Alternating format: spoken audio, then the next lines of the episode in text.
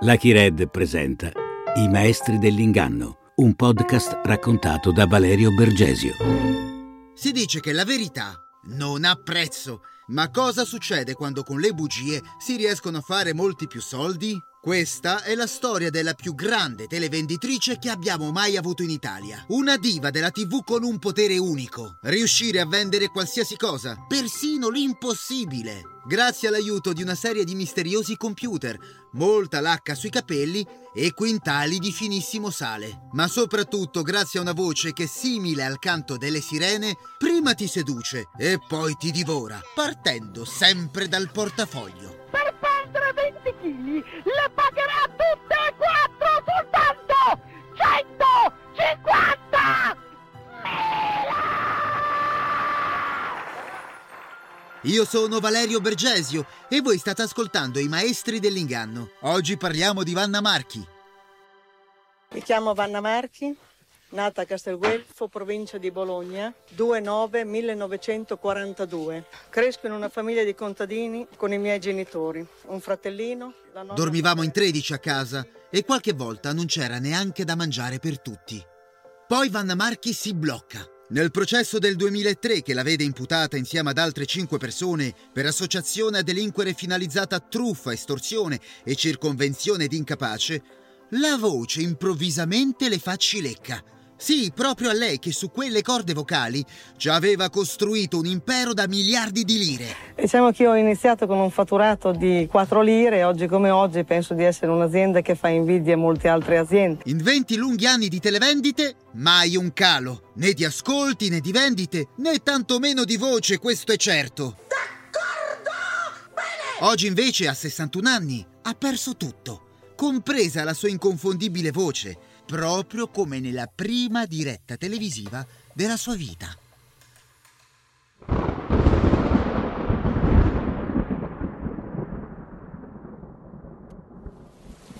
È il 1977. Nella periferia di Bologna, dalle parti dell'ippodromo dell'Arcoveggio, piove a dirotto. L'aria di febbraio è gelida e fa freddo anche dentro gli studi televisivi di Telecentro, un canale che trasmette prevalentemente corse di cavalli, ma che da poco si è aperto anche alle televendite. Vanna ha dato fondo a tutti i suoi risparmi per comprare uno spazio di pochi minuti dove poter reclamizzare in diretta alcuni prodotti che si confeziona da sola a casa, come per esempio quel profumo che stringe tra le mani. Ma quando si trova faccia a faccia davanti all'obiettivo della telecamera, le sembra di avere puntato addosso come un grosso fucile pronto a fare fuoco. Vanna non riesce a parlare. A immobilizzarla però non è la paura o l'ansia della diretta, ma la vergogna.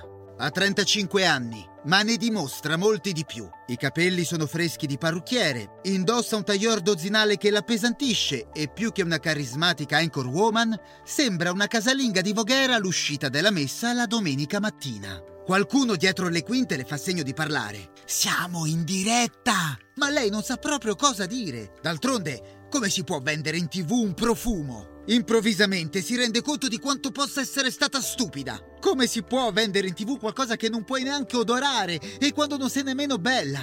Vanna si guarda riflessa dentro l'obiettivo della telecamera e si trova orribile. Attraverso la lente vede anche il film della sua vita. La quinta elementare, la morte dei genitori a 15 anni, un matrimonio infelice a 18, con il ricordo di sua suocera che all'entrata della chiesa le bisbiglia all'orecchio quanto sei brutta!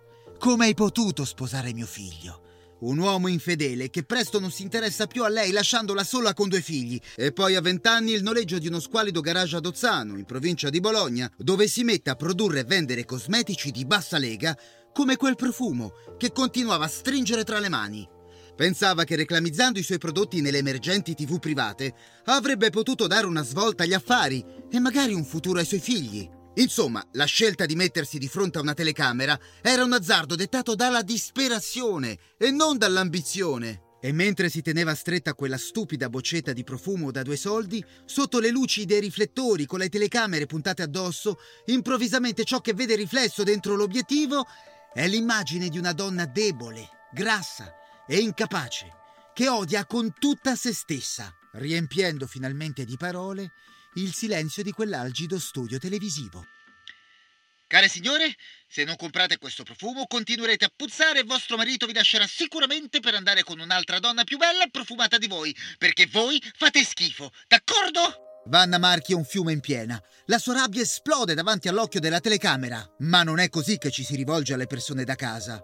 Si può sapere con chi ce l'ha questa? Si chiedono preoccupati in regia, a cui più che a una televendita sembrava di assistere allo sfogo sguaiato di una donna fuori controllo, che parlava con una cadenza vagamente mussoliniana, terminando ogni frase dicendo d'accordo con una voce sempre più stridula. Non sanno che Vanna se la stava prendendo con il suo stesso riflesso. La donna è in trance. Non si accorge nemmeno che aveva finito il tempo a sua disposizione e che il collegamento era tornato alle corse di cavalli. Quando lo staff tecnico glielo fa notare, Vanna si accorge che nello studio era calato il gelo e in un attimo capisce tutto. Ricomponendosi velocemente, si congeda con un timido cenno del capo, incamminandosi decisa verso la macchina sotto una pioggia battente, senza neanche aprire l'ombrello. Vorrebbe piangere, ma aveva promesso che non lo avrebbe mai fatto. Piangere è un lusso che una come lei non può permettersi. Quando varca la porta di casa ci sono i suoi figli a cui deve ancora preparare la cena. E poi c'è da stendere il bucato, stirare una montagna di panni e il giorno dopo, come sempre, avrebbe dovuto sollevare la saracinesca del suo garage per cercare di vendere qualche profumo, qualche crema alle signore di passaggio. Ma poi, verso le sette e mezza di sera, squilla il telefono. Sì, pronto? risponde la donna mentre stava dietro ai fornelli. Se mi dica, sono io, Vanna Marchi. Dall'altra parte della cornetta, il regista della trasmissione da cui era scappata le dice che cinque minuti dopo i centralini erano letteralmente esplosi. L'editore voleva metterla sotto contratto e lei avrebbe potuto vendere tutti i prodotti di cosmesi che voleva. Grazie, grazie mille, grazie, dice Vanna senza scomporsi. Dopodiché riaggancia e rimane in silenzio a girare il mestolo nel sugo, finché non si accascia per terra senza riuscire più a trattenere le lacrime. Aveva promesso a se stessa di non piangere mai, ma questa volta Vanna decide di fare uno strappo alla regola, permettendo a se stessa di lasciarsi andare ad un pianto liberatorio. Vanna Marchi impara così la lezione più importante di tutta la sua carriera. Se vuoi vendere qualcosa in tv, devi sempre dire la verità. Perché la verità fa male, è perfida la verità, ma soprattutto la verità vende perché...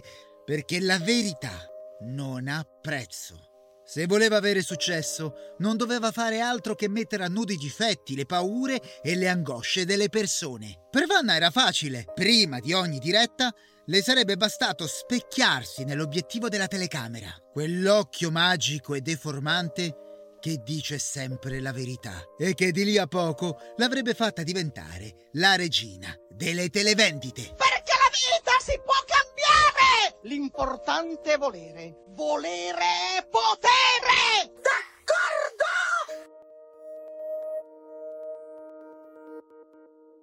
Anche adesso che si trova davanti ai giudici, Vanna Marchi vorrebbe piangere e dire la verità. Ma come accade vent'anni prima negli studi televisivi di Telecentro, non trova le parole. Mentre trattiene le lacrime, gli occhi vagano senza meta dentro l'aula del Tribunale di Milano. I giudici che la stanno interrogando pensano che stia per avere un mancamento. D'altronde rischia 12 anni di galera. Ma la regina delle televendite o delle truffe, come ha scritto qualcuno sui giornali, sta benissimo. Gli occhi vagano, sì, ma solo perché sono in cerca delle telecamere. Le ha volute lei in aula, andando contro il parere dei suoi avvocati che le avevano consigliato di patteggiare, perché sperare di vincere quella causa è impossibile. Ma lei no, quella brutta parola non esiste per Vanna Marchi. E invece i suoi avvocati le dicono che quando le vittime sfileranno davanti ai giudici raccontando per filo e per segno il modo in cui la teleimbonitrice le ha ridotte sul lastrico, beh, per lei sarà veramente la fine. Ma Vanna sa già che non saranno i suoi avvocati a salvarla da quella situazione. Vanna Marchi si è sempre salvata da sola e lo farà anche stavolta, facendo ciò che sa fare meglio Vendere, vendere, vendere, ancora vendere, fosse anche l'impossibile, come la sua innocenza. Per riuscirci sa già che dovrà alzare la posta in gioco e dettare i tempi televisivi anche se si trovava dentro l'aula di un tribunale. Nessuno lo sa, ma quelle telecamere nascondono un segreto e al momento giusto faranno il suo gioco. Ecco perché le ha volute in aula. Anche se la danno tutti per spacciata, Vanna Marchi ha ancora un asso nella manica e se la caverà anche stavolta, come ha sempre fatto nella sua vita. Altrimenti, come si spiega che una povera ragazza di provincia senza istruzione e senza fascino sia riuscita a diventare una famosissima e ricchissima diva della televisione? Un pensiero che le fa ritrovare il suo spirito combattivo e insieme ad esso anche la sua voce, avvicinandosi lentamente al microfono per dire ai giudici, alle telecamere, ai numerosissimi cronisti in aula una sola cosa. Vanna Marchi la può distruggere solo Dio, ma il buon Dio non vuole, perché le persone hanno bisogno di lei. Ma chi sono queste persone? Per scoprirlo occorre accendere la TV, ma quella degli anni Ottanta, per la precisione del 1984. Mentre sui primi tasti del telecomando i canali RAI offrono programmi come Fantastico o come il Festival di Sanremo, sulle reti Fininvest nascevano invece trasmissioni più trasgressive come Drive-In, il primo varietà comico-satirico della TV commerciale che faceva scalpore anche per la presenza in studio delle ragazze fast food. Maggiorate che ballavano in abiti succinti, facendo sognare milioni di italiani. Ma è continuando a fare zapping sui canali a doppia cifra del telecomando che ci si imbatte nella vera trasgressione, varcando la soglia di una dimensione a dir poco surreale e che il critico televisivo Aldo Grasso ha definito la TV del sommerso. È l'Italia delle televisioni locali, un mondo distante anni luce dalle produzioni patinate che si trovano sui primi tasti del telecomando. Un universo selvaggio come il Far West, dove telenovelas messicane di serie B coesistono insieme a vecchi film in bianco e nero, dove a tarda notte vanno in onda servizi di chat erotiche accanto a cartoni animati giapponesi, ma dove a regnare sovrane sono soprattutto loro, le televendite, spazi commerciali dove è possibile vendere e acquistare letteralmente di tutto, telefonando in diretta comodamente da casa. Vanna Marchi in quest'epoca ha 40 anni, Fa la telepiazzista ormai da 10 e dopo Telecentro presenta televendite anche per Telemilano 2 a Cinisello Balsamo, TV Triveneta a Padova e poi Elefante Antenna Sicilia, saltando continuamente da una TV privata all'altra. Eppure, nonostante il discreto successo dei suoi prodotti di cosmesi, sembra che nessuno voglia puntare veramente su di lei. Forse perché il mondo delle televendite è un mondo prevalentemente eh, maschile e forse anche maschilista. Vanna sa che se vuole imporsi ha bisogno di una nuova gamma di prodotti e guardandosi riflessa nell'obiettivo della telecamera con il solito disprezzo che ha per se stessa, capisce anche quali. Creme dimagranti. Il problema è che le sue erano creme idratanti, ma per Vanna Marchi sono praticamente la stessa cosa. Una pelle idratata è anche più elastica, più soda e quindi più magra. E poi idratanti, dimagranti fanno anche rima, decidendo così di fare della lotta ai chili di troppo la propria crociata televisiva, come racconta anche ai giudici spiegando quali fossero le sue expertise. Comincio a lavorare come estetista in un negozio. Nel frattempo prendo il diploma in estetica. Mi occupo di cosmetici da sempre, da tutta la vita. Sui cosmetici so tutto, tutto, tutto. Mi interesso principalmente di prodotti che fanno dimagrire, di come trattare il corpo umano e di come mantenersi in forma il più possibile. Nella prima metà degli anni Ottanta lo show che renderà famosa Vanna Marchi si chiama come lei. Il Vanna Marchi Show, come il Maurizio Costanzo Show, solo che lei fa teleshopping su Rete A, un piccolo canale di Milano che però trasmette su scala nazionale. Qui i suoi prodotti dimagranti fanno finalmente il botto, grazie anche a un nuovo linguaggio televisivo che Vanna Marchi aveva messo a punto negli anni, fatto di grida e di insulti. Vergognatevi! Vergognatevi! Oh, l'ardosa! Mi vuoi rispondere? Cosa volete fare? Volete calare? Da Vanna Marchi dovete passare. Ce n'è per nessuno, eh? D'accordo? Il successo è tale che si rivolgono a lei anche altri imprenditori disperati che non sanno come sbarazzarsi di alcuni prodotti obiettivamente invendibili. Vanna si mette così a reclamizzare improbabili cuscini che guariscono dall'insonnia, fiale magiche che fanno ricrescere i capelli e pomate che promettono di rassodare le tette e i culi flaccidi di anziane signore. Solo che per vendere queste pomate Vanna ingaggia bellissime modelle che non ne avrebbero nessun bisogno, mettendo però in mostra i loro corpi nudi nelle tarde ore della notte, facendole fare incetta anche di teleguardoni, in un contesto televisivo sempre più caratterizzato dal fenomeno dell'oggettivazione del corpo delle donne. Vanna Marchi, che bella non era, iniziava tuttavia a piacersi tantissimo. Era selvaggia, sicura, ma soprattutto forte, come solo i sopravvissuti sanno essere. Il vecchio tailleur aveva lasciato il posto a vestiti più alla moda, cambiando anche acconciatura, optando per un taglio di capelli corti e sparati in aria, tingendoli di rosso come le fiamme dell'inferno. La sua voce stridula, considerata da molti addetti ai lavori raccapricciante, aveva invece il potere unico di far comprare alle persone tutto ciò che voleva.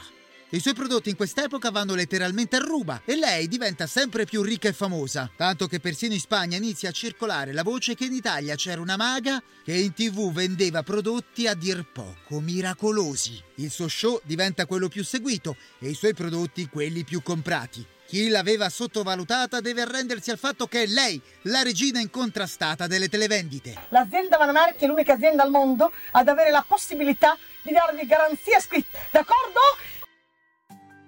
Come la sua trasmissione e i suoi prodotti, anche la sua società si chiama come lei, Vanna Marchi, e fattura miliardi di lire con prodotti ancora fondamentalmente fatti in casa, come la sua famosa crema sciogli pancia, un unguento che già alla sua prima applicazione promette di bruciare i chili in eccesso, ma a bruciare sono solo i portafogli delle sue clienti, a cui in realtà rifilava una banale crema idratante. Per dimagrire! 5 kg in 7 giorni, mangiando quello che vi pare! senza rinunciare a niente.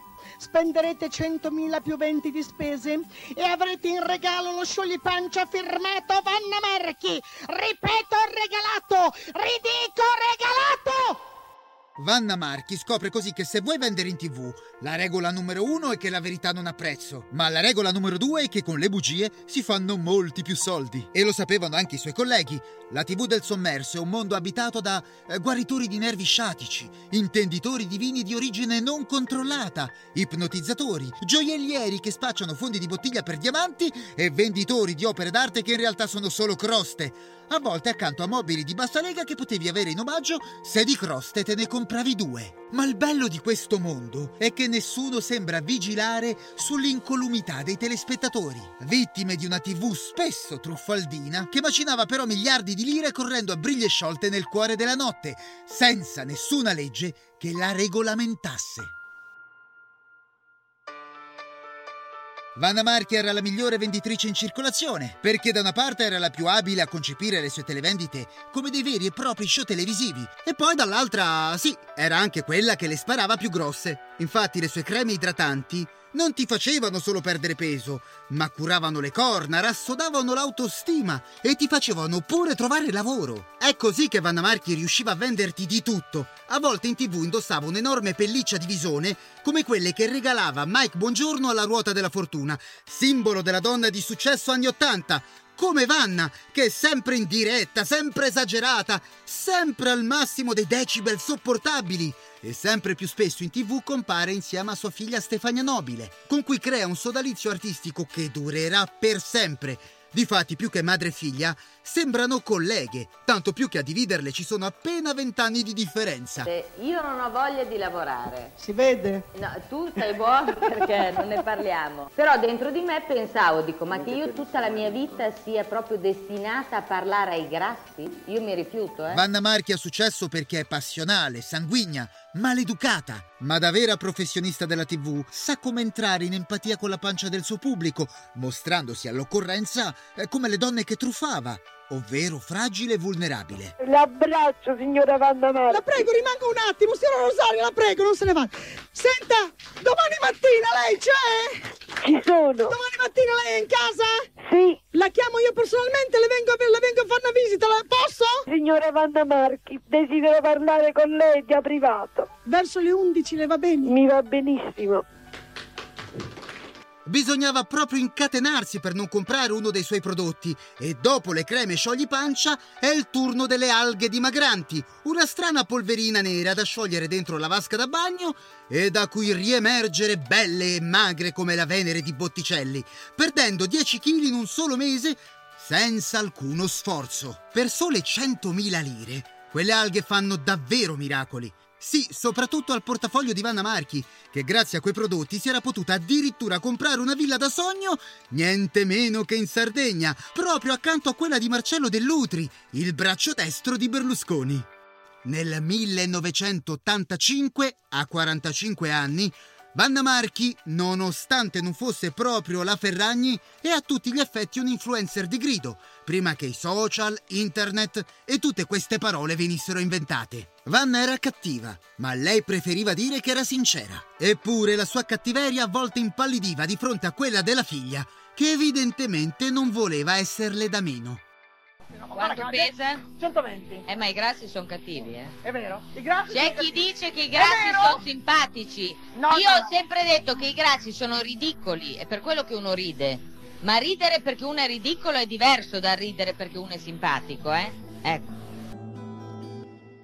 L'Italia, vista dai prodotti di Vanna Marchi, fa schifo. Un paese dove gli uomini sono tutti impotenti, papponi o infedeli, mentre le donne sono cornute, ciccione o puttane. Finché un bel giorno la signora Giuseppina da Enna le fa sapere che nonostante pesasse quasi 90 kg, suo marito l'amava lo stesso. Vanna Marchi però le scoppia a ridere in faccia e insieme a Stefania Nobile iniziano a deriderla, urlandole che invece era sicuramente cornuta perché la verità è che nessun uomo vorrebbe mai andare a letto con una cicciona schifosa e la verità non ha prezzo. Giuseppina, se vengo lì ti acchiappo per il collo e ti strozzo, eh? Ascoltami bene le mie parole, eh? Ascolta quello che ti dico perché ho il tuo numero telefonico, di conseguenza tramite SIP arrivo l'indirizzo, eh? Ma sicuramente non è più innamorato di te tuo marito. Giuseppina, cosa vuoi da me? La guerra?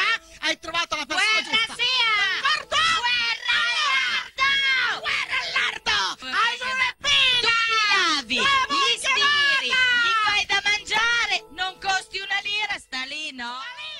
È un pestaggio mediatico in piena regola, un atto diremmo oggi di bullismo condito con elementi di body shaming. Ma nella TV degli anni Ottanta infierire su gay, extracomunitari o le persone sovrappeso non solo era normale, ma anche molto divertente. La prova è che Vanna Marchi, fin lì confinata nelle TV private, viene addirittura premiata e scritturata per fare un cameo nella parodia dei Promessi Sposi del trio comico Lopez, Marchesini e Solenghi, compiendo un incredibile balzo di telecomando da Rete A a Rai 1, prima serata. Nella parodia interpreta se stessa, un'imbonitrice che raggira le persone vendendo alghe in grado di curare la peste. Lei sta al gioco, ma... eh, ma quella non era una parodia. Vanna Marchi si approfittava davvero di persone fragili e indifese vendendogli rimedi truffaldini.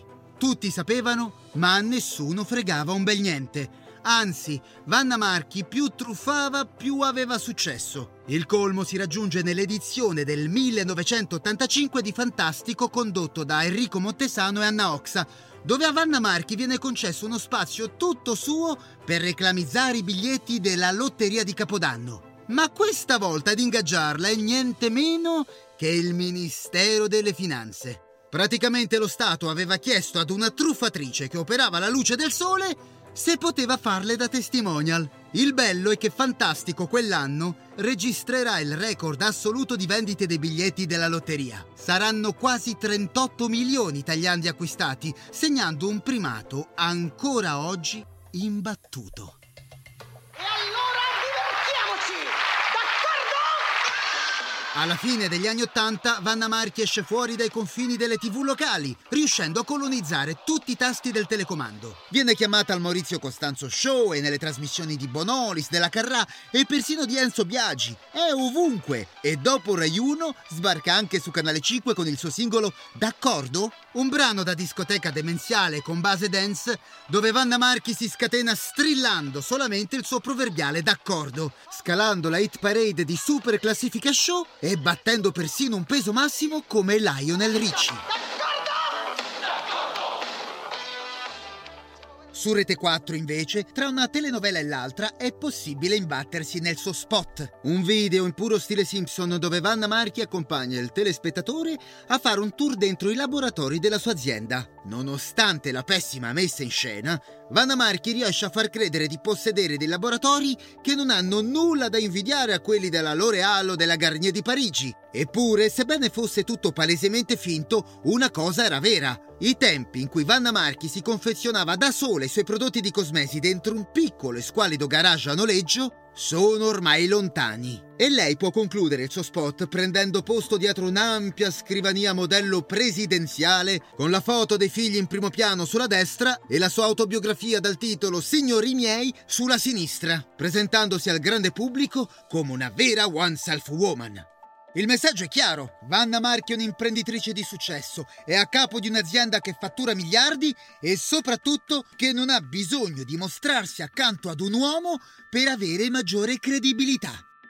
Un'immagine potentissima che anticipa quella che di lì a poco userà un altro famoso imprenditore della TV per annunciare la sua discesa in campo e che userà anche quella stessa inquadratura, e cioè seduto dietro un'ampia scrivania con le foto di famiglia alle sue spalle e ricalcando persino la medesima idea di Vanna Marchi di promettere qualcosa di esagerato agli italiani, come per esempio un milione di posti di lavoro. Parliamo ovviamente dello spot elettorale di Silvio Berlusconi, che avrebbe potuto tranquillamente concludersi con il proverbiale d'accordo con cui la regina delle televendite siglava ogni suo affare. Non è un caso se il successo di Vanna Marchi coincideva con l'ascesa dell'impero televisivo e politico di Silvio Berlusconi, che era l'inventore di quella televisione commerciale libera di cui la teleimbonitrice è anche lei un prodotto diretto. E durante una vacanza in Sardegna a Porto Cervo, ospite nella villa di Marcello Dell'Utri, Vanna Marchi ha persino modo di incontrarlo. Ma sì, lui ovviamente, il cavaliere in persona. Berlusconi, da autentico squalo della televisione, fiuta immediatamente il talento della telepiazzista, proponendole di diventare la conduttrice di Ok il prezzo è giusto. Vanna ha finalmente l'occasione di abbandonare la TV del sommerso passando da rete A alle reti di serie A. Ma poi, proprio sul più bello, qualcuno si accorge che nei suoi prodotti c'è qualcosa che non va. Per il Comitato Difesa dei Consumatori, le sue creme sciogli pancia sono soltanto una truffa. La Guardia di Finanza apre un fascicolo, ma scopre qualcosa di più grosso. L'azienda di Vanna Marchi ha un buco di 5 miliardi di lire, frutto di irregolarità finanziarie dovute ai debiti che l'Anchorwoman aveva contratto con alcune emittenti televisive private per fare la bella vita nel 1990, a un passo dalla sua definitiva consacrazione, Vanna Marchi viene arrestata e condannata ad un anno e undici mesi per concorso in bancarotta fraudolenta e per il fallimento della società Vanna Marchi a lei intestata. È costretta a patteggiare, tuttavia promette ai suoi fan di tornare in tv più forte che mai. Ma nessuno ci crede è considerata talmente pericolosa che come in un film americano viene interdetta alle televendite, che è la sua versione dei pubblici uffici, con l'obbligo di tenersi a distanza di sicurezza da qualsiasi telecamera o studio televisivo, ma incredibilmente riesce ad evitare il carcere, perché in Italia non esiste nessuna legge che spedisca in galera chi commette reati finanziari. Eravamo agli arresti domiciliari noi, i fotografi dei, sui tetti dei vicini che facevano le foto a me e ai miei figli. Chi è il delinquente? Dobbiamo stabilirlo. All'inizio degli anni 90, da celebre e ricchissima anchorwoman, Vanna Marchi si ritrova cinquantenne a dover ricominciare praticamente tutto da zero. Ma nessuna rete televisiva aveva voglia di puntare su di lei. D'altronde, chi mai comprerebbe qualcosa da una truffatrice? Ma per fortuna Milano ha un vecchio amico che vorrebbe tanto rivederla in tv. Lui è il marchese Attilio Capra de Carré e guarda caso ha una piccola rete privata di teleshopping che si chiama Rete Mia. Solo che le creme bruciagrassi ormai hanno fatto il loro tempo. Cosa vendiamo? chiede il nobiluomo fregandosi le mani. È in quel momento che Vanna Marchi nota alle spalle del marchese un prestante brasiliano dall'aria misteriosa che si aggira per la ricca magione avvolto dentro una streminzita vestaglia di seta. Il giovane uomo accende sigarette che depone ai piedi di una strana statua con le fattezze di un santo sudamericano, porgendogli anche generose coppe di champagne e spargendo misteriose polverine un po' ovunque per casa. Chi è?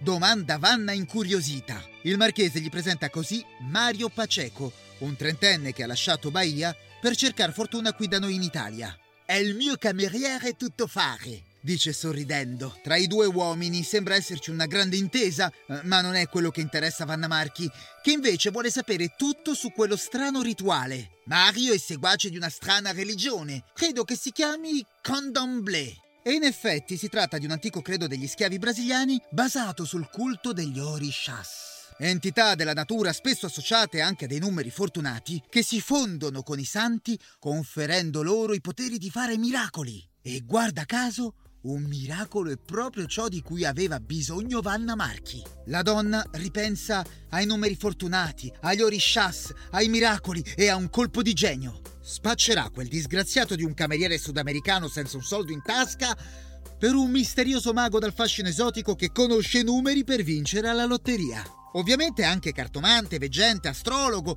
No, un momento, un momento. Mario poteva essere molto di più. Ma certo, un maestro di vita, un guru carismatico con tutte le risposte. Sarebbe perfetto se non fosse che Mario non parla una sola parola di italiano e non sa neanche nulla di magia. Ma per Vanna Marchi quello non è un problema. La vera maga in fondo è lei. Formidabile talent scout in grado di trasformare con uno schiocco di dita un anonimo cameriere in un affascinante imbroglione. Scusate, volevo dire stregone. Vanna Marchi gli affibbia persino un nome d'arte che è tutto un programma e che potrebbe essere tranquillamente il titolo del manifesto politico con cui la telembonitrice intende ripresentarsi in tv. Signori allora, veloci, dinamici e svelti, perché? Perché con noi di vita, Don Nascimento!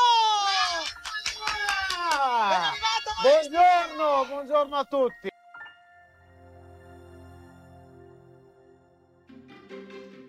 Nel 1991 Vanna Marchi torna finalmente in tv. Come sempre accanto a lei c'è sua figlia Stefania Nobile e ora anche il sedicente mago Mario Paceco Donasimiento, che tradotto dal portoghese significa il maestro della nascita, come mai questo nome? Ma è ovvio perché anche Vanna Marchi era rinata e il suo scopo adesso è dimostrare a tutti quelli che la davano ormai per spacciata di essere ancora la venditrice numero uno in Italia. Dopo Berlusconi, ovviamente. Io fino a qualche tempo fa pensavo veramente di ritirarmi, adesso invece penso di stare proprio qua. Onestamente, sto qua, sapete perché? Perché così facendo faccio dispetto a qualcuno e mi piace da impazzire sta roba. Mi piace troppo, quindi Vanna Marchi, voi non vi libererete così facilmente. Nel secondo tempo della sua vita professionale, Vanna Marchi si mette a dare i numeri Forse memore dei tempi d'oro in cui reclamizzava i biglietti della lotteria di Capodanno per conto del Ministero delle Finanze su Fantastico in prima serata, quando per trovarla bastava premere il primo tasto del telecomando. Oggi invece bisogna comporre un numero a doppia cifra come 23 eh, o 32 a seconda della regione in cui ci si trova. Ma non fa niente. A Vanna Marchi basterà urlare come al solito per catturare di nuovo l'attenzione del suo pubblico, a cui l'idea di vincere alla lotteria non dispiace per niente. Vai, allora eh, I numeri sono altamente personalizzati. Ricercare i numeri fortunati non vuol dire prendere un libro, prendere una matita e dare dei numeri che vengono così alla caso. No, ricercare i numeri fortunati vuol dire eh, tuffarmi dentro della vostra vita, del vostro destino, per ricercare i vostri numeri fortunati. Il mago Donasimiento infatti conosce i numeri per incassare terne cinquine secche. Ma se Vanna Marchi dai numeri, lui li sogna e poi te li regala. O meglio, te li fa pagare. Ma cosa sono 300.000 lire quando si possono vincere milioni e milioni di lire? Un regalo, appunto. E di fatti la magia si ripete. I telespettatori, con uno schiocco delle dita, si trasformano in telecompratori, facendo esplodere di nuovo i centralini di Vanna Marchi, che può tornare finalmente a sedersi sul suo trono. La regina delle televendite era tornata. Sono qui fra un mese, sono qui fra un anno sono qui fra due anni, sono qui fra cinque anni, sono qui fra vent'anni, sono qui fra cinquanta anni, signori! Io sono sempre qui! D'accordo? Vai! Ma i numeri dell'otto sono in realtà il primo atto di una truffa ben più intricata e spietata di quello che sembra. Lo show di Vanna Marchi diventa talmente popolare che non appena raggiunge il successo, la prima cosa che fa è scaricare immediatamente il marchese, ovvero l'unica persona che aveva creduto in lei, quando nessuno era più disposto a farlo, per poi fondare insieme a sua figlia, il mago Don Nascimento, una nuova società chiamata Axé. In Brasile Axé significa positività, spiega il mago, ma in Italia si scoprirà molto presto che Axé vuol dire truffa.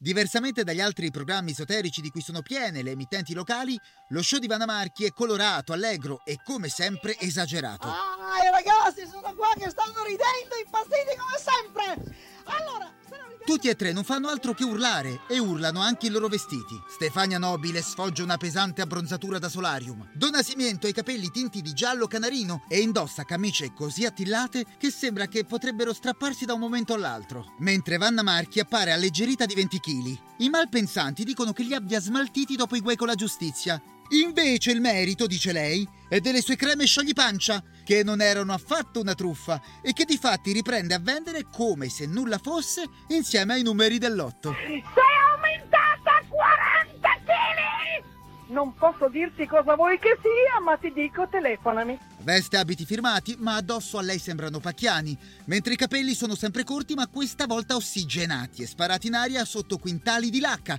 come un Super Saiyan. Insomma, Vanna appare in forma smagliante e anche la sua voce è più tonante che mai. Prima della diretta si scalda le corde vocali con degli urletti acuti. Brava Vanna, brava! Comparendo davanti alle telecamere con una maglietta dove si legge Vanna Marchi, anche storta, è la più dritta. Più che un programma esoterico, è un programma esotico e ovviamente trashissimo, quando il gusto del trash non era stato ancora diffuso e teorizzato. Nel suo show non c'è nulla di vero, solo la magia di Vanna Marchi è reale, moltiplicando le telefonate in diretta tra chi vuole avere i numeri vincenti della lotteria o chi semplicemente un consiglio da parte del mago Don Nascimento, che, per chi se lo fosse dimenticato, è anche maestro di vita. Ecco, però io le dico un'altra cosa, signora. Lei eh, non faccia il viaggio che aveva intenzione di fare verso la fine dell'anno, eh? Ah, non lo devo fare? Assolutamente, è un periodo molto negativo. Le consiglio anzi di preoccuparsi con altre cose, che le parlerò poi in privato, che sono un pochino delicate, eh? Va bene, maestro. Salve, buongiorno. Il maestro in tv funziona, anche perché a manovrarlo c'è Vanna Marchi, abilissima burattinaia che controlla ogni cosa, persino le telefonate che arrivano in diretta. Ebbene sì, anche quelle sono false come l'abbronzatura di Stefania Nobile. Un trucco che la regina delle televendite usa per rompere il ghiaccio con il vero pubblico da casa e accrescere così la sua credibilità. Ma dietro le finte telefonate, in realtà, si nascondono gli stessi centralinisti di Vanna Marchi. Voglio sapere se riesco a trovare un lavoro, che da un po' che sono a casa. Come mai non trova lavoro? Eh, mi hanno licenziato da due mesi e sono rimasta a casa. Lei sa lavorare con un telefono in mano?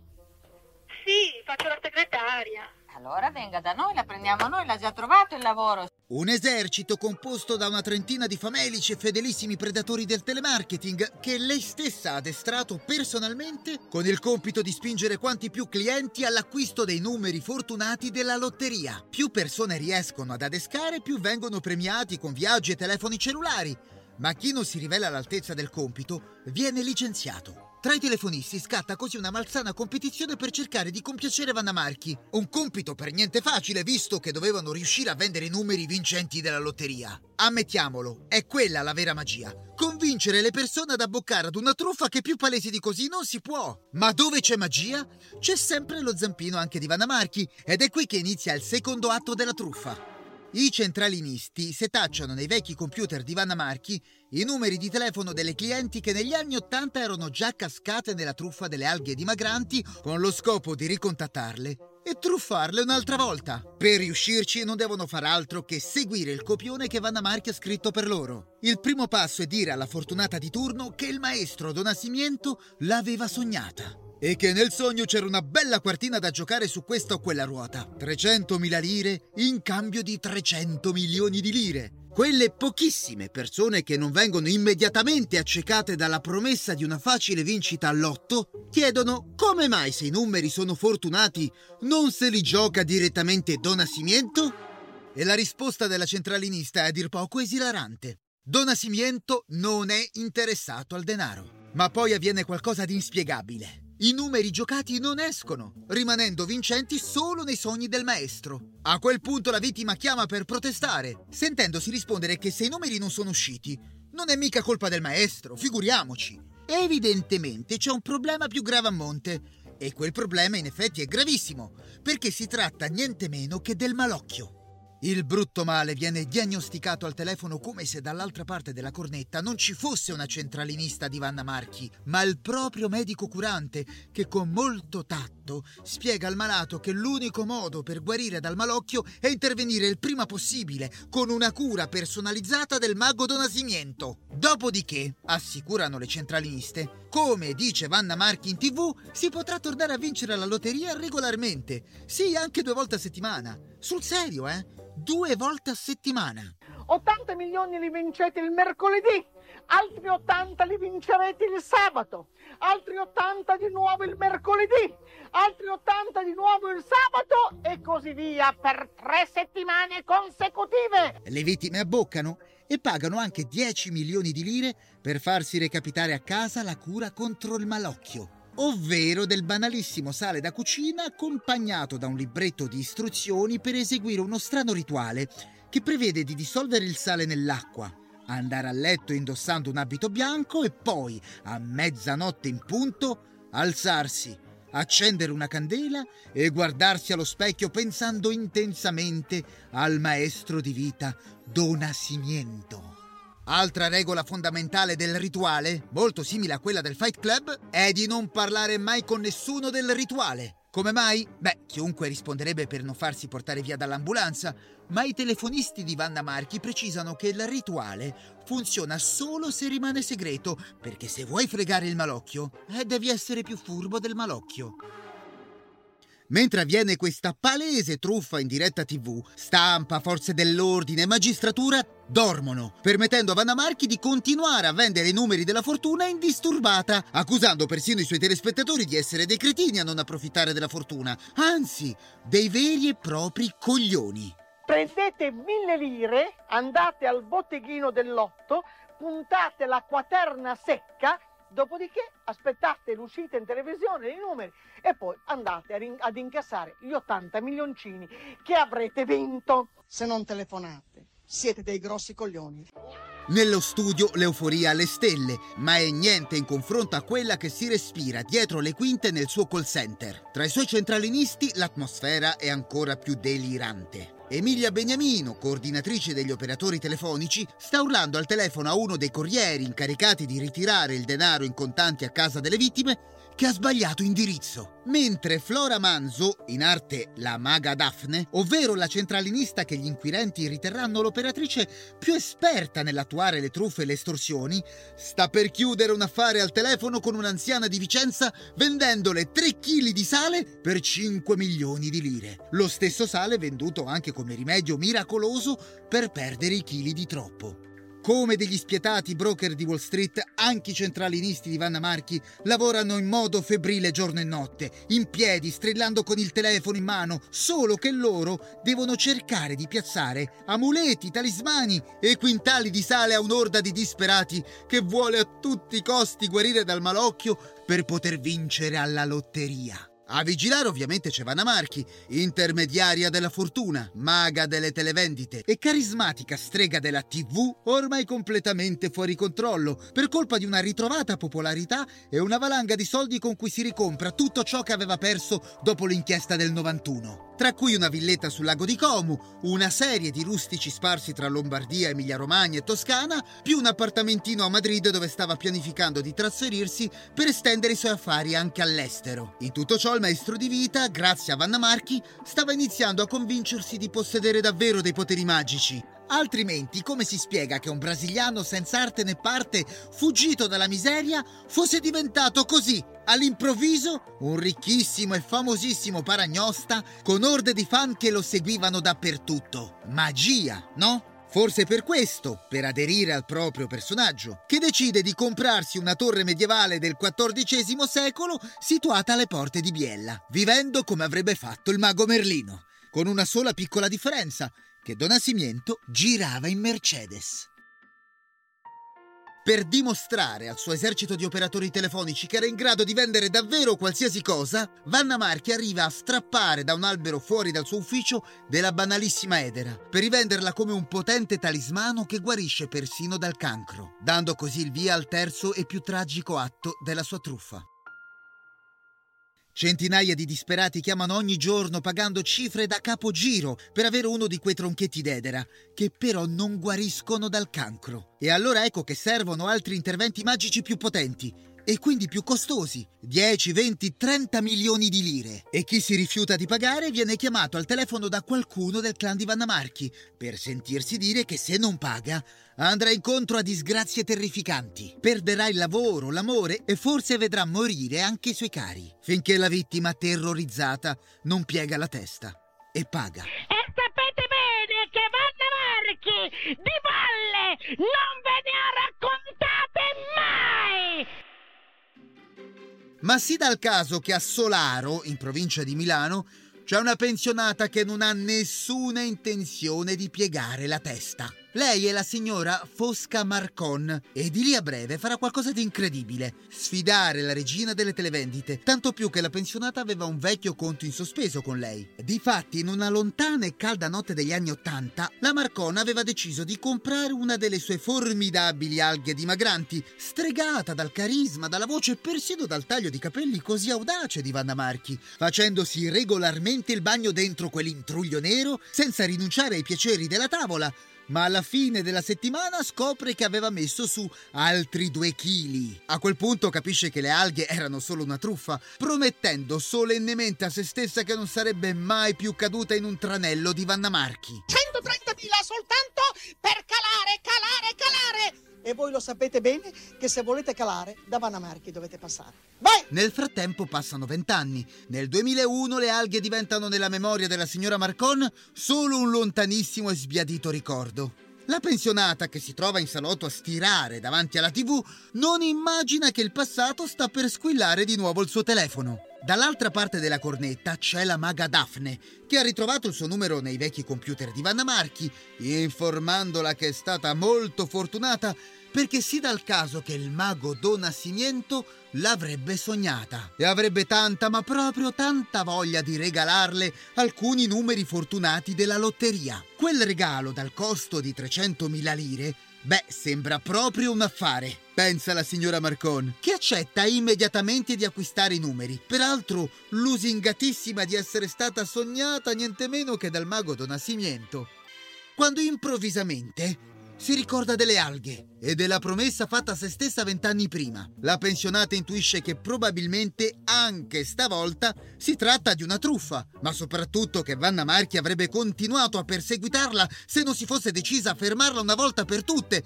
Ma come? Lei è solo una pensionata, mentre Vanna Marchi eh, è Vanna Marchi. Chi mai avrebbe potuto fermare quella forza della natura? Non certo lei. E non certo la polizia. Ci voleva qualcuno di più autorevole, di più forte. Ed è a questo punto che alla pensionata viene in mente un'idea a dir poco geniale. Perché in tv c'era proprio chi faceva il caso suo. E questa persona più autorevole e più forte della polizia era niente meno che il Gabibbo di Striscia la Notizia. Non appena la redazione del TG satirico di Canale 5 riceve la sua richiesta di aiuto, invia immediatamente a casa della pensionata una troupe televisiva. Gli autori del programma le chiedono se vuole fare da esca per incastrare la teleimbonitrice. Ma l'anziana non ci pensa proprio. La sua era una vita tranquilla e mettersi contro una star del calibro di Vanna Marchi Beh, eh, poteva essere anche rischioso. Ma poi, durante la notte, la Marcon non riesce a chiudere occhio, pensando a quante pensionate come lei stava truffando Vanna Marchi. E così, alle prime luci dell'alba, decide di richiamare la redazione di Striscia per comunicargli che accettava di buon grado la missione e che sarebbe stato un onore fare coppia con il Gabibbo per sgominare la banda di Vanna Marchi. Ma con una punta di dispiacere scopre che il caso non è stato assegnato al pupazzo rosso difensore delle ingiustizie, bensì a Jimmy Ghione, che è il santo patrono dei truffati.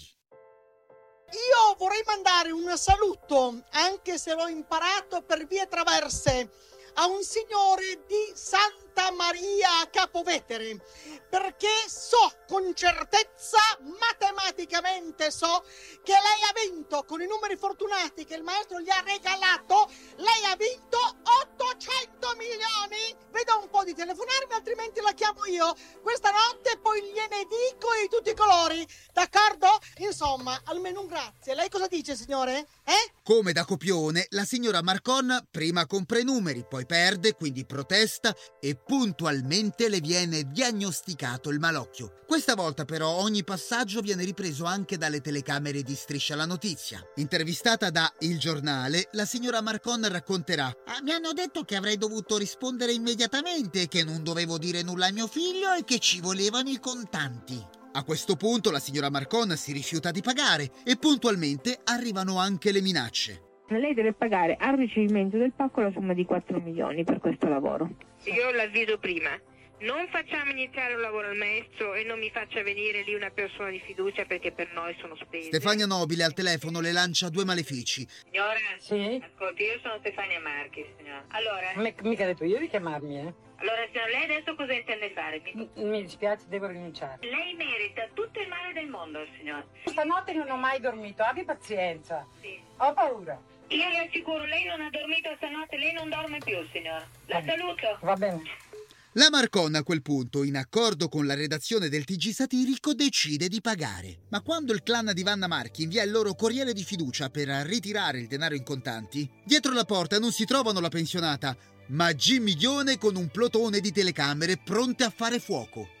Il servizio viene mandato in onda da Striscia la Notizia il 27 novembre del 2001 con il commento di Ezio Greggio ed Enzo Iacchetti. In quel momento, sintonizzato su Canale 5, c'è anche il capitano della Guardia di Finanza Pier Giuseppe Cananzi, che decide di aprire un'inchiesta. Nome dell'operazione Tapiro Salato. Un omaggio ovviamente a Striscia la Notizia che aveva sollevato il caso ed un richiamo al sale protagonista delle truffe della nota regina delle televendite, che il 24 gennaio del 2002 viene arrestata insieme a sua figlia Stefania Nobile. Ma incredibilmente tra loro non c'è il mago Donasimiento, la cui unica vera magia della sua vita è stata quella di sparire nel nulla poco prima che la polizia riuscisse a mettergli le manette. In compenso, la Guardia di Finanza gli confisca tutti i suoi averi comprese le Mercedes, i soldi nei conti svizzeri e anche la torre medievale dove viveva. In un'intervista che l'ex sedicente maestro di vita rilascerà a Stefano Zurlo nel 2006 a Bahia, dove era scappato e dove vive tutt'oggi in uno stato di semi-povertà,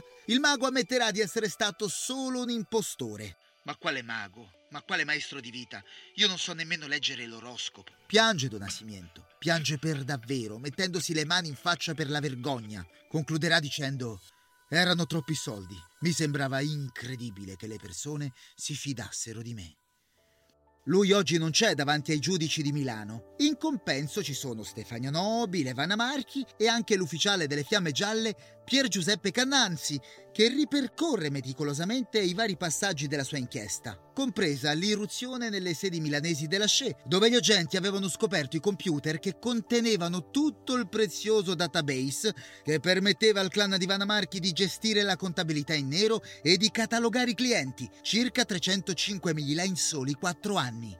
Anche la maga Daphne alla fine confessa ai PM i meccanismi della truffa, ma se c'è un motivo per cui Vanna Marchi non è scappata come ha fatto il mago Donasimiento, è perché nonostante tutto pensa di poter uscire ancora indenne da quella situazione. Prima di tutto per quel luogo comune dove in Italia nessuno va in galera. E poi se c'era un truffatore, scusate, ma quello era sicuramente il mago, era lui che dava i numeri, mica lei. Lei era una donna di spettacolo e a chi l'accusa di aver venduto l'impossibile come la fortuna, L'Anchor Woman in aula si difende così. Trasmissione dopo trasmissione mi sono ritrovata ad essere Vanna Marchi personaggio. Vengo ospitata in tutti i programmi possibili ed immaginabili, dalla Carrapi Pobaudo, da Costanzo Geriscotti e comunque ovunque, dalla Rai alla Fininvest. Mi viene chiesto addirittura di vendere i biglietti della lotteria su Rai 1 a Fantastico, vendere quindi la fortuna. Come ha spiegato anche Vittorio Sgarbi, ospite da Bruno Vespa a Porta a Porta e poi ospite a Linea Gialla, la teleimbonitrice non ha mai raggirato nessuno. Le performance televisive di Vanna Marchi sono momenti di puro teatro. Farlo in televisione è talmente trasparente che non può essere un reato, perché lo fai davanti a tutti. Ma chi può credere a Vanna Marchi? Hanno scambiato una finzione per la realtà. Ma era una finzione palese. Molte persone vanno da Vanna Marchi o dalle Vanne Marchi. Ma chi va da Vanna Marchi? Solo un Allora, coglione va da Vanna vabbè, Marchi. allora. Lei Se- no. Se tu vai da Vanna Marchi sei un coglione tu. Va bene, va bene. Ma il vero motivo per cui Vanna Marchi pensa sul serio di potersela cavare forse è un altro. Ai giornalisti che ogni mattina provano a fermarla all'entrata del tribunale per chiederle se avesse mai provato a mettersi nei panni di una delle sue vittime, Vanna Marchi si barrica dietro il secco no comment di un paio di occhiali scuri oversize. Ma la verità è che nessuno meglio di lei sapeva cosa potevano provare le sue vittime, visto che è stata anche lei un tempo una donna disperata come loro. Prima ovviamente di diventare Vanna Marchi scritto con la W e dunque nessuno meglio di lei poteva sapere come impedire alle sue vittime di presentarsi in aula e testimoniare contro di lei. Quando prende posto dietro il tavolo degli imputati, si guarda intorno per vedere dove stavano le telecamere. Sono loro il suo vero lasciapassare per la libertà. Vanna sorride. Chi meglio di lei poteva sapere cosa si prova a comparire davanti a una telecamera quando ti senti una fallita? Ti si bloccano le parole in gola e vorresti solo morire. Si chiama vergogna.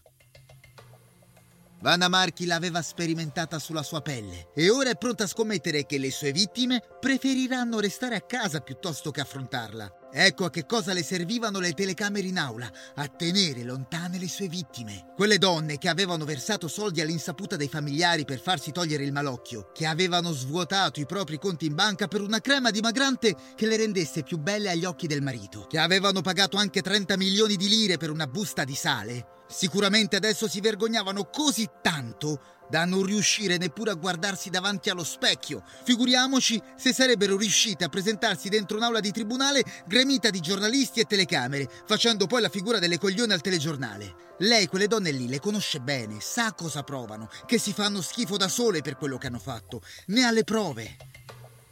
In 20 lunghi anni di truffe perpetrate in tv, mai nessuna di loro che avesse avuto il coraggio di denunciarla. Mai! Neanche una volta! Si chiama vergogna ed è l'arma più potente di Vanna, che viene accusata di aver venduto alle sue vittime delle menzogne gigantesche per cifre esorbitanti. Invece lei a quelle persone gli aveva venduto la verità. La loro scarsa autostima era il vero contenuto delle sue creme scioglipancia, delle alghe dimagranti o dei numeri fortunati. E quanto poteva valere la verità? Le valeva 10, 20 o 30 milioni di lire? Certo che no, doveva chiedere di più, perché la verità non ha prezzo. La strega delle televendite era dunque innocente e come ha detto lei stessa, solo Dio poteva distruggerla, ma Dio non voleva, perché le persone avevano ancora bisogno di lei. Sì, per ricordargli quanto fossero miserabili. Ecco perché sarebbe uscita da quell'aula di tribunale da innocente, per tornare a vendere in tv l'impossibile, ovvero la verità. Ma contro ogni calcolo di Vanna Marchi, quelle donne deboli e senza spina dorsale alla fine si sono tutte quante presentate nel tribunale di Milano, sfilando una dopo l'altra davanti ai suoi occhi, quelli dei giudici e soprattutto davanti agli occhi implacabili delle telecamere. C'è Rita di 52 anni che racconta mi hanno detto che se non avevo 5 milioni di lire dovevo, dovevo farmeli prestare o buttarmi dalla finestra. C'è Carla, 44 anni, disperata per il marito disoccupato da 3 anni che si vede portare via 26 milioni di lire. C'è Lila, 52 anni, che ha il marito molto malato e per pagare Vanna Marchi svuota i conti di famiglia prima di farsi interdire dai parenti. E a furia di pagare sono in tante ad andare in rovina, come Imma, 45 anni, che per continuare a pagare Vanna Marchi è costretta addirittura a prostituirsi. Questo è il suo racconto. Mi era stato asportato il rene destro. Avevo saputo che mia figlia faceva uso di eroina. Ero disperata. Mi dissero più volte al telefono: Signora, preferisce trovare sua figlia morta in un fosso? Voglio dimenticare questa, questa roba. Sì, faccia un la altro faccio sforzo, signora. Un Non ce la faccio più perché mi chiedevano soldi e soldi e soldi e io non ce la faccio più. Grazie all'esempio della signora Marcon, che aveva avuto il coraggio di comparire davanti alle telecamere di striscia, anche le vittime di Vanna Marchi avevano deciso di affrontare la loro aguzzina e la paura di essere derise. La teleimbonitrice, nell'arco della sua carriera televisiva, ha soprattutto preso di mira donne che in qualche modo le ricordavano se stessa. Colpire loro significava cancellare dal riflesso dell'obiettivo della telecamera che aveva sempre puntato addosso l'immagine di quella odiosa e patetica ragazza grassottella di provincia, senza fascino né istruzione, che il marito aveva abbandonato dentro uno squallido garage al proprio destino. Poi un giorno mi hai lasciato per una tipa scalettata, allucinante, brutta come la fame. Io vi ho cercati e vi ho trovati. Quattro schiaffi ti ho servito. Ti ricordi? Tiè! Tiè! Tiè! Tiè! Tu mi hai detto disgraziata! A me! La pistola mi puntata. Spara!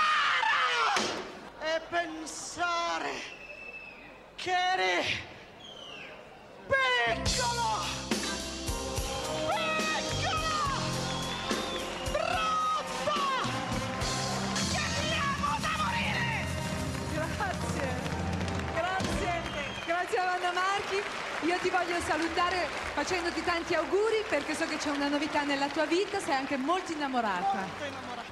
Grazie. Innamoratissima! Grazie a voi, buonasera! La storia di Vanna Marchi, in fondo, è una storia d'amore, ma non quella di una donna che non ha mai superato il trauma di essere stata abbandonata dal suo ex marito, quanto quella di una donna che ha cercato in tutti i modi di innamorarsi di se stessa ma che nonostante il successo, i soldi, i figli, un nuovo compagno al suo fianco e numerosissimi fan, non c'è mai riuscita veramente.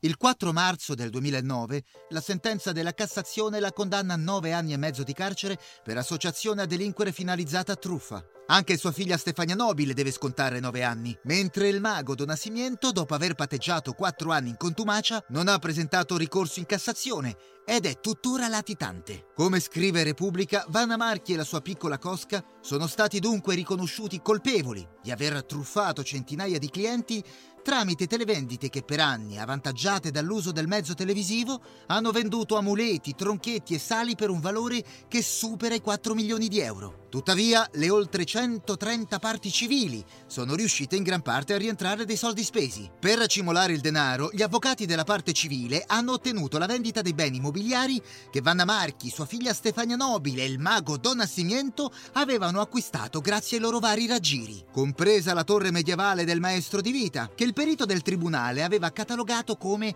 Casa del Principe. Per qualche tempo Vanna Marchi ha condiviso la cella del carcere della Dozza di Bologna con un'altra donna come lei molto famosa in tv, ovvero Anna Maria Franzoni, condannata per l'omicidio del figlio Samuele di tre anni. Ma poi Vanna Marchi è riuscita a scontare buona parte della sua pena in un regime di semi-libertà, scoprendo che la magia in fondo non l'aveva proprio del tutto abbandonata.